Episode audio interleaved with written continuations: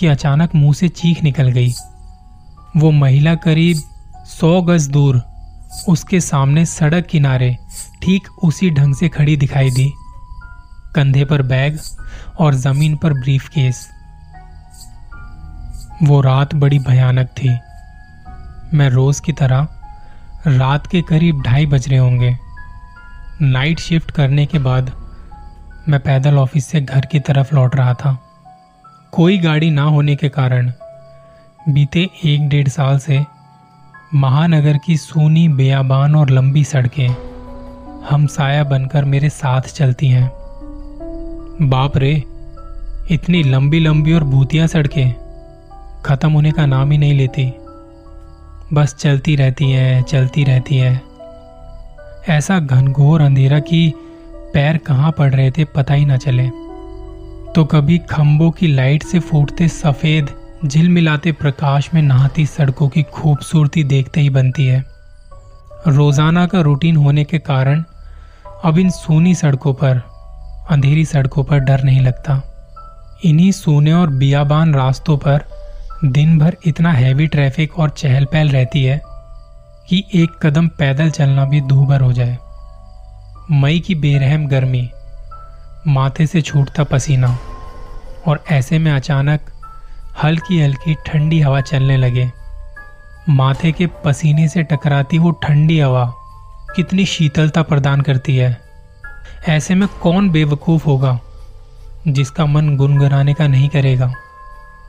गुनगुनाते हुए मैं आगे बढ़ रहा था कि अचानक आँखें एक जगह पर जाकर रुक गई।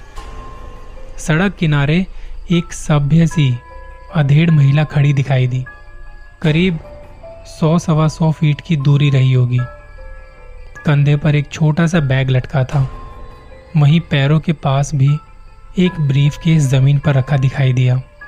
सफ़ेद प्रिंट वाली साड़ी से जिस करीने से उसने अपना सर ढका हुआ था, उससे तो वो किसी भले घर की लग रही थी। लेकिन इतनी रात गए वो भी शहर के भीतर से गुजरने वाले हाईवे पर। मुझे कुछ अजीब सा लगा। हो सकता है माइके या ससुराल वालों ने बस में बिठा दिया हो, और किसी कारण बस लेट होने पर महिला को देर रात यहाँ उतरना पड़ा हो। शायद उसका घर यहीं कहीं है, आसपास में ही होगा, या फिर शायद सवारी ऑटो या रिक्शा का इंतज़ार कर रही हो।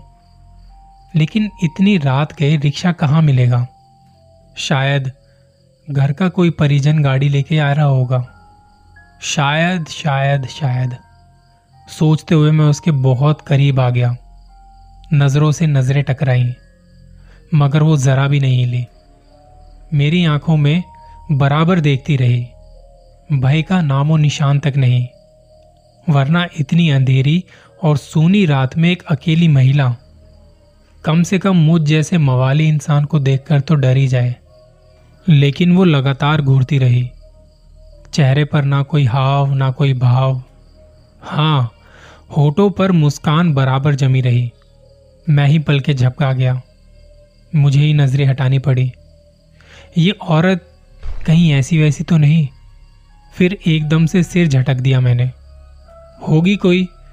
मुझे क्या लेना देना? मैं तेज़ी से कदम बढ़ाता हुआ उस अनजान महिला को क्रॉस कर गया। अनजाने डर और शर्म के मारे मैंने फिर पलट कर नहीं देखा। ना जाने वो क्या सोच बैठे। चलते चलते मैं दूसरी सड़क पर आ पहुँचा। अब वो सड़क और वो महिला पूरी तरह मेरी आँखों के सामने से ओझल हो चुकी थी। कहीं कोई भूत वूत तो नहीं थी। थोड़ी देर पहले भला लगने वाला वो रास्ता अब भयभीत करने लगा था। मैं जल्द जल्द अपने घर पहुँचना चाहता था। इसी सोच में चाल में गजब की तेज़ी आ गई और बड़े बड़े कदम रखने लगा। करीब पौना किलोमीटर चला ही था कि अचानक मुँह से चीख निकल गई। वो महिला करीब सौ गज दूर उसके सामने सड़क किनारे ठीक उसी ढंग से खड़ी दिखाई दी। कंधे पर बैग और ज़मीन पर ब्रीफ केस ये अब यहाँ कैसे आ गई? एक ही तो रास्ता है। ना कोई गाड़ी निकली और ना ही वो पैदल दौड़ती हुई मुझसे आगे आई। मेरा पूरा शरीर डर के मारे कांपने लगा। पसीने से तरबतर हो गया। लगा कि आज की रात आखिरी रात है। वो भूतिया औरत कुछ देर में मुझे चबा चबा कर खा जाएगी। मैं बेतहाशा भागा। इतनी तेज कि पता नहीं चला कि वो औरत कब कब में मेरे पीछे रह गई। मैं भागता रहा भागता रहा। और सीधे घर पर जाकर ही रुका। साँसें तेज़ी से चल रही थी। घर के बाहर ही कुछ पल खड़ा रहकर अपनी सांसों पर कंट्रोल किया। अगले दिन शाम करीब पाँच बजे ऑफ़िस पहुँच गया। एक बुज़ुर्ग कर्मचारी को रात का सारा घटनाक्रम सुना डाला। हँसते हुए बोले, रहीम चाचा, अरे, कहीं वो बूचड़ खाने के पास की बात तो नहीं कर रहा? बूचड़ खाना? मैं थोड़ा हड़बड़ाया। हाँ हाँ हाँ बूचड़ खाना स्लाटर हाउस जहाँ जानवर कटते हैं। बेटा, वो सड़क बहुत खतरनाक है। बहुत हादसे होते हैं वहाँ। तेज रफ्तार बड़ी गाड़ियों ने बहुत सारे लोगों को कुचला है। सुना है कई साल से बस का इंतज़ार कर रही एक औरत को भी एक ट्रक ने रौंद डाला था। तुझे ही नहीं, बहुत सारे लोगों को दिख चुकी है। लेकिन बेटा भली औरत की रूह लगती है। कभी किसी को नुकसान नहीं पहुंचाती। मैं हैरान था और परेशान भी।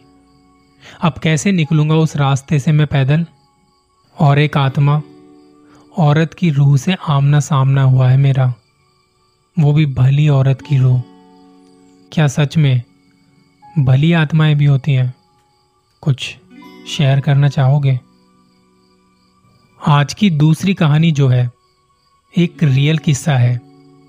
ये किस्सा हुआ था मेरी दादी के साथ, मेरी दादी की बहन के साथ। काफ़ी छोटे से ही उन्होंने हमें संभाला है। अब उनके साथ जो होता था, वो मुझे मेरे भाई ने बताया। उनको रात में बहुत बुरे बुरे सपने आते थे और ये किसी का नाम लेके चिल्लाती थी कि, नारायण जी नारायण जी मुझे मत मारो। कई बार तो ऐसा होता था जब वो अपना ही गला दबा रही होती थी नींद में। गला दबाते दबाते कहती थी कि, नारायण जी, मुझे मत मारो, मुझे माफ़ कर दो। कहते हैं कि नारायण के साथ उनका कोई रिश्ता था। हालाँकि ठीक तरह से किसी को भी नहीं पता कि नारायण जी कौन थे। कौन था वो? क्या हुआ उनके साथ? तो एक बार हम बुआ के घर गए हुए थे और मैं बहुत छोटा था तो मैं मम्मी पापा के साथ सो जाता था। और भाई जो था, उसको कहा कि तुम दादी के साथ जाके सो जाओ। मेरा भाई उनके साथ नहीं सोना चाहता था, पर उसने कहा कि ठीक है, कोई बात नहीं। तो रात में क्या होता है? दादी ना उठ के बैठ जाती हैं और मेरे भाई की नींद खुलती है और वो पलट के देखता है, बस गर्दन को थोड़ा सा घुमाता है। तो वो क्या देखता है कि दादी उसी की तरफ़ देख रही हैं। ये देखते ही उसकी हालत खराब हो जाती है। दादी उसे देख के बहुत अजीब तरह से मुस्कुराती है और कहती है, आज तो मैं तुझे खा जाऊँगी। ये देखते ही, ये सुनते ही मेरा भाई उठ के भागा, जहाँ मम्मी पापा सो रहे थे।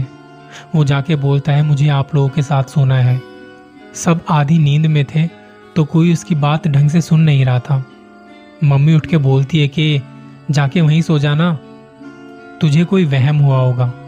या दादी को फिर से सपना आया होगा, जैसे वो नारायण जी नारायण जी करती रहती हैं। कहा यह जाता है कि उनके साथ ऐसी ऐसी चीज़ें होती रहती थी।